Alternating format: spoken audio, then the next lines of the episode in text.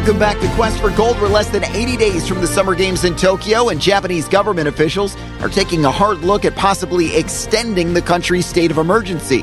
Back on April 25th, the government imposed a state of emergency to run through May 11th due to a surge in new COVID 19 cases that could be extended if government officials think that would best prevent outbreaks ahead of the July 23rd opening ceremonies. The state of emergency is in place for Japan's urban areas, including Tokyo. One of the concerns is the availability of medical staff. Tokyo Olympics organizers are asking 500 nurses to be dispatched to help out with the games, but many of those nurses are already at a breaking point dealing with the new surges in Tokyo and Osaka. Olympic officials want to have 10,000 medical workers on staff for the games. The IOC has announced it's barring all Black Lives Matter athletic apparel at the Summer Games. The organization says it's part of their long-standing ban on demonstration or political, religious, or racial propaganda. Words like peace, respect, solidarity, and inclusion will be allowed. The IOC hasn't said what punishment there will be for those who violate the rule.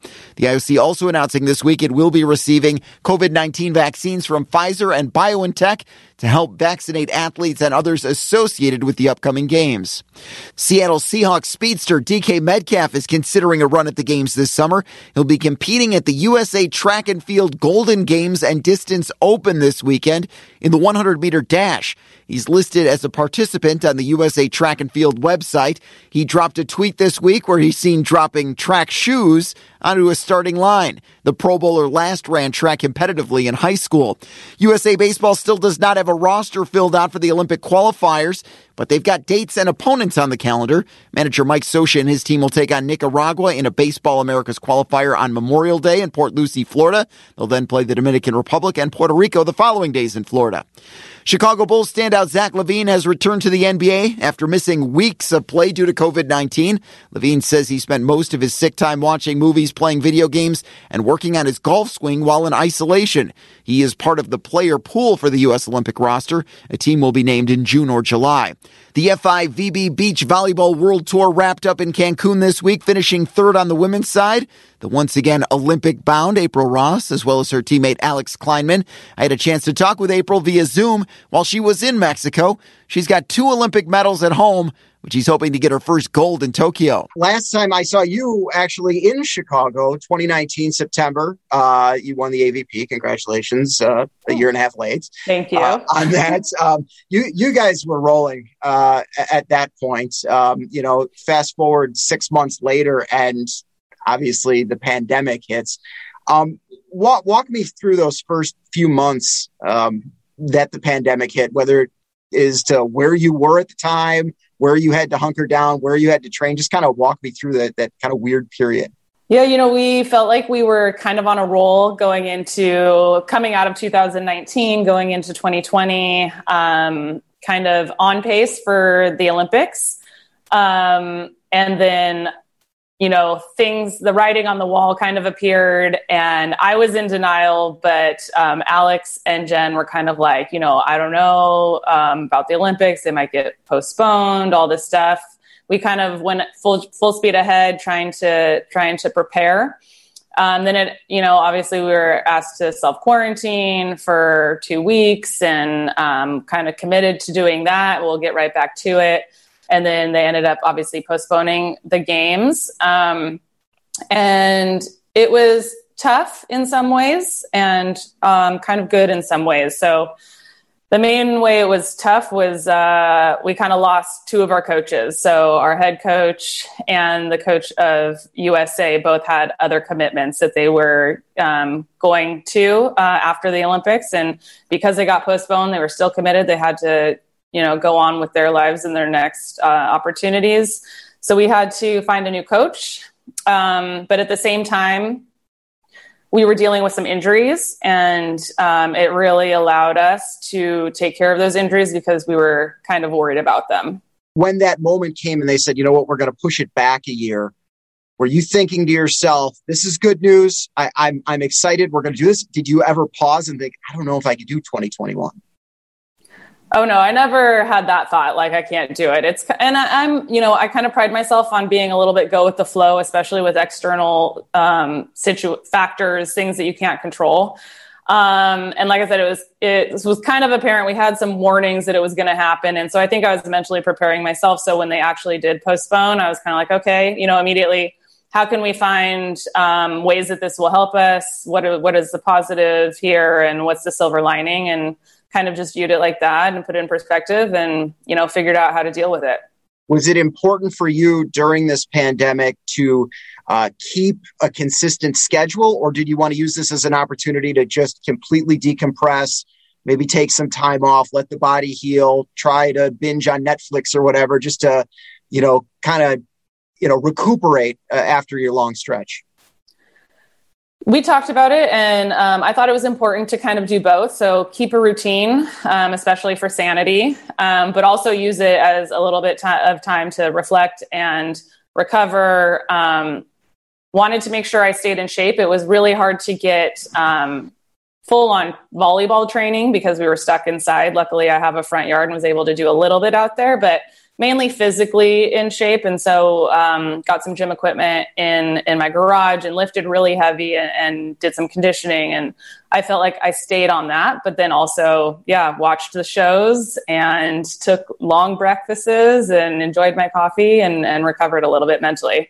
I guess the hard part when you're training by yourself, I mean, you can find weights, you can run, you can do those kind of things, but touches on a ball, I guess, are a little bit different, huh? They're a little different. Um, luckily, I have two roommates who play volleyball as well. And so we came up with some fun drills, put a, a volleyball net up in the front yard. Um, it's not sand, it's grass, and um, created some ways to, to make it a little bit more effective. I, I want to get to, to the the upcoming games. I know you've teamed up with with Lilly to talk about something that's uh, near and dear to your heart, um, and and it impacted your life, and you know obviously uh, impacted your mother's.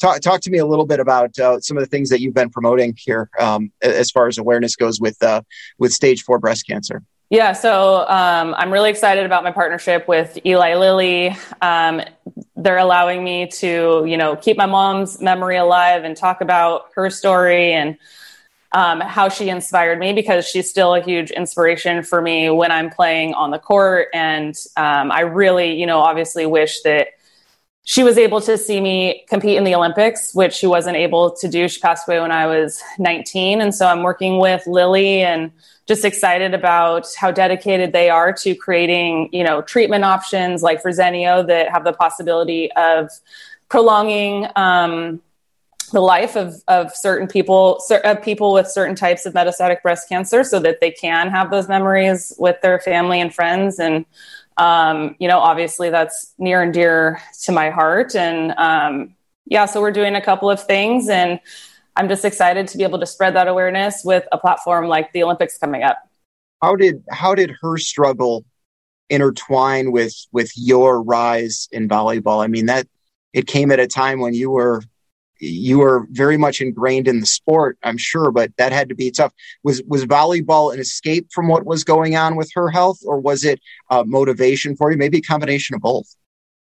I think in different ways at different times. Um, you know, I do credit her for getting me into volleyball. I was really worried about it, and um, I was playing soccer and worried about losing all my friends. And she really reassured me that everything would be okay if I chose volleyball. So I went with volleyball. So that was kind of like the first way um, and then, yeah, in college, uh, it was extremely tough. And um, she passed away my sophomore year.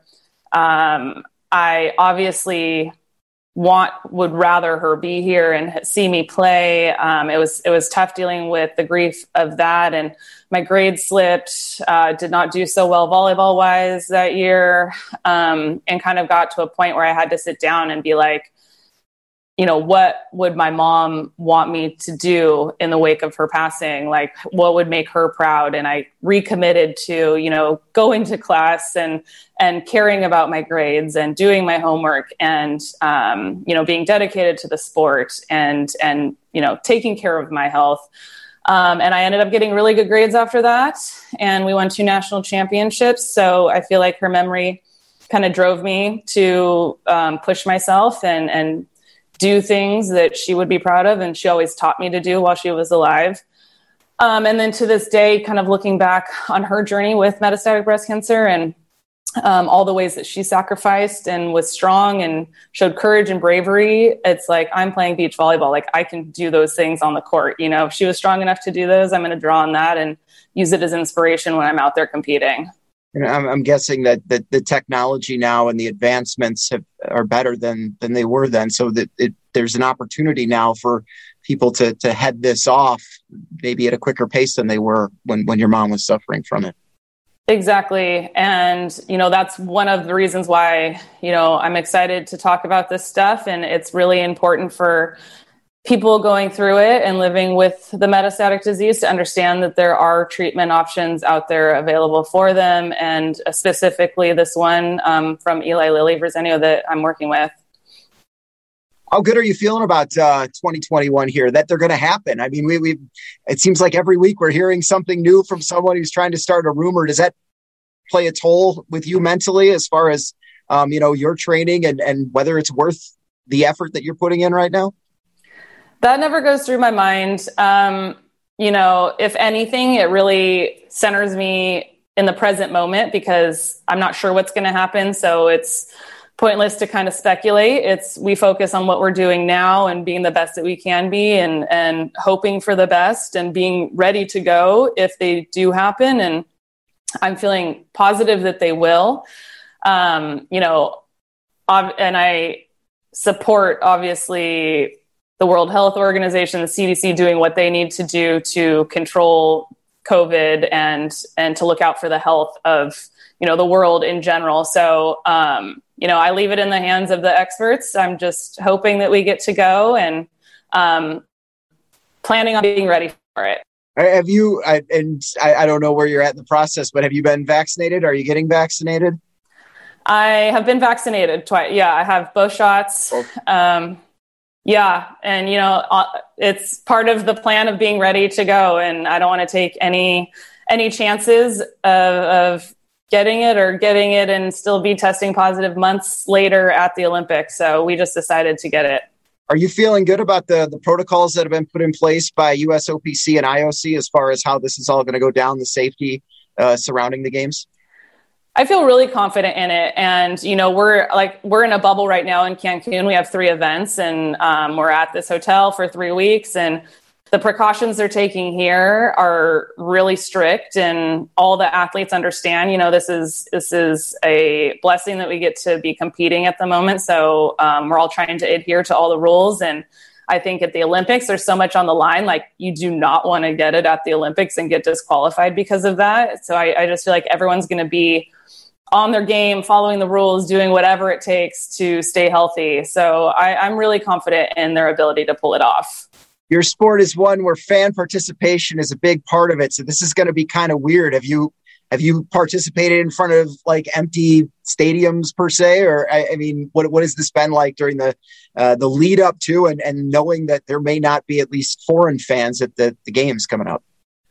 Yeah, I mean, it, it that is tough. I completely understand it and support it, but um, it's so great to have your family and friends at the games with you, and they've supported you for so long. It's kind of like they get to go to the Olympics also. So that's that's a tough part. Um, I think you know we're at this point we're used to playing with no fans and not with our friends and family there. We had um, a three week kind of bubble last summer with the AVP, our domestic tour um, and no fans there. Um, here in Cancun, it's just athletes. We had another event in Doha, Qatar. There was just kind of athletes, no no fans allowed, and I don't mind it. Um, I think it's just easier to focus on this on what you're doing, playing volleyball. There's no, you know, not as much distractions going on, um, and at the same time, you know, if if and when we get to go to the Olympics, you know how many people are watching on TV. So you still have that drive to perform and play your best and all, all that stuff. So I, I think it's okay. How are you going to take these next few months? Is, are you already envisioning yourself on the podium uh, in Tokyo, or do you have to take this step by step? I know it, it goes different for different athletes. Some need to have that vision, and some need to take it step by step. How do you usually go about that? Yeah, I mean, we so we've been qualifying now for two and a half years or so, um, and until you're qualified, you are just like so focused in the moment on each match and, and tournament. And we were able to mathematically qualify after our last event. And so we're kind of transitioning now a little bit to visualizing, you know, how do we want to be at the games and being on top of the podium at the end. And um, so, yeah, try, trying to shift our focus there while at the same time being all in in these tournaments and working on what we need to work on to, to be where we want to be. So it's a little bit different now, but um, definitely i can't even help myself. Like i'm visualizing being on the top of the i'm working out and if i lack a little bit of motivation i just picture you know being on the top of the podium and that's all i need to to get going. Have you already cleared space for the medal? I do. I do have space for the medal. Um, my previous two hang on a moose uh, that's mounted on my wall a ceramic moose and it has antlers so it has plenty of room for more medals. Where can people follow you on social media? Yeah, I'll be posting stuff on my social media. It's April Ross Beach on um, Instagram and Twitter, and I believe it's the same on Facebook as well. So that's All where right. it'll be. Well, good luck to you. We'll be watching. I promise. Okay, I appreciate right. it. She and Alex finished third, so did Phil Dalhausser and Nick Lucena on the men's side. They're trying to close the gap on Taylor Crabb and Jake Gibb to get that second U.S. bid for Tokyo. We talked to Phil back in 2019. Take a listen in episode 7. We've attached a link. We'll keep following news on Tokyo and Team USA as we march closer to the games. I'm Ryan Burrow. This is Quest for Gold. We'll see you next week.